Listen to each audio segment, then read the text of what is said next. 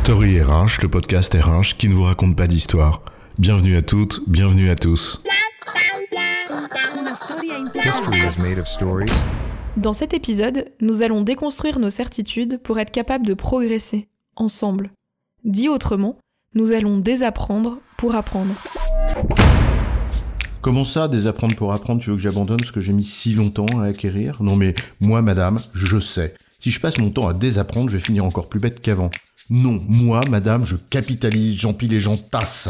En un mot, commençant, moi j'avance, je ne recule pas. Rassure-toi Patrick, désapprendre ne veut pas dire détruire. Et tu as raison, l'objectif est bien d'avancer. Mais parfois, pour avancer, il faut accepter de faire de la place, de reculer pour mieux sauter. Et c'est ça, désapprendre. C'est ce que nous allons voir dans cet épisode. Alors, désapprendre pour apprendre, c'est quoi l'histoire ? Commençons par rappeler que l'apprentissage est avant tout une responsabilité individuelle. Personne ne peut apprendre à notre place. Et chacun doit s'en saisir pour faire société avec les autres, sans pour autant nier la difficulté que représente ce même apprentissage. Il demande effectivement beaucoup de rigueur, beaucoup d'efforts. Surtout si on ajoute à cela la nécessité de désapprendre, qui nous plonge dans une sorte d'instabilité permanente. Lorsque l'on prend conscience que pour apprendre, il faut désapprendre. Mais reconnais que ce n'est pas facile de prendre conscience que le socle sur lequel tu as construit tes acquis peut chanceler. Le propre des certitudes, c'est qu'elles rassurent. On croit que c'est certain, on campe sur ses positions et paf, le chien, patatras, tout vacille. Ce qui est complexe, c'est qu'on a besoin d'un peu de certitude pour ne pas s'enfermer dans un doute permanent. Sans aucune certitude, ce serait impossible d'avancer, de vivre.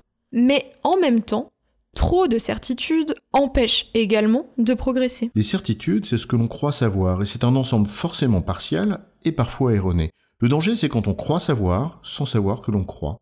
Gide disait « Je me passais fort bien de certitudes dès lors que j'acquis celle-ci. L'esprit de l'homme ne peut en avoir. » Tout le paradoxe est là. Pour digérer et comprendre ce qui nous entoure, nous recourons au plus simple. Mais nous ne devons jamais perdre de vue que ce simple est insuffisant pour expliquer la complexité. Je cite Edgar Morin. « Le simple n'est plus le fondement de toute chose, mais un passage, un moment entre des complexités. » Or, apprendre, au fond, c'est chercher à appréhender cette complexité, tout en sachant que nous ne pourrons jamais réellement l'embrasser pleinement.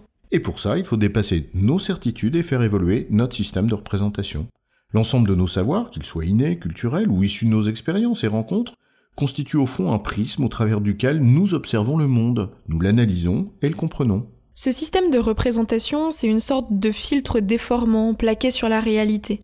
Pour obtenir la vision la plus claire possible de cette réalité, il faut nettoyer ce filtre. Apprendre, c'est se nourrir de nouvelles informations et parfois ça complète ce que nous savons déjà, sans le remettre en question, parce que ça ne soulève pas de contradictions insupportables.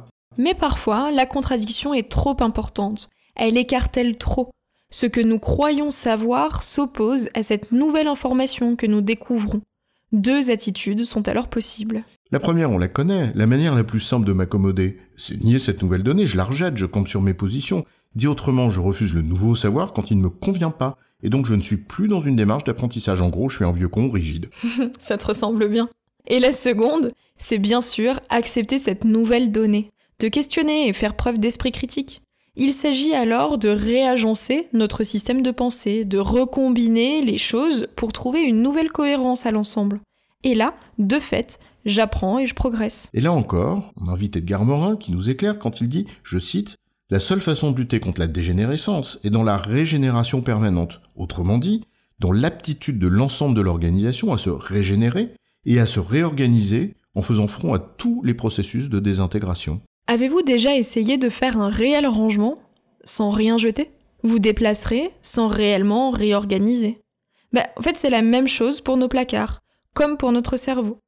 Certaines idées reçues, certains savoirs acquis il y a des années, certaines certitudes doivent être jetées si nous voulons aller de l'avant. Faire ce ménage dans notre esprit revient en d'autres termes à entrer dans un processus critique de désapprentissage. Évidemment, ça demande un effort et ce serait très dangereux et stérile de le nier. Mais s'affranchir de cet effort de remise en cause, c'est le risque encore pire d'un obscurantisme.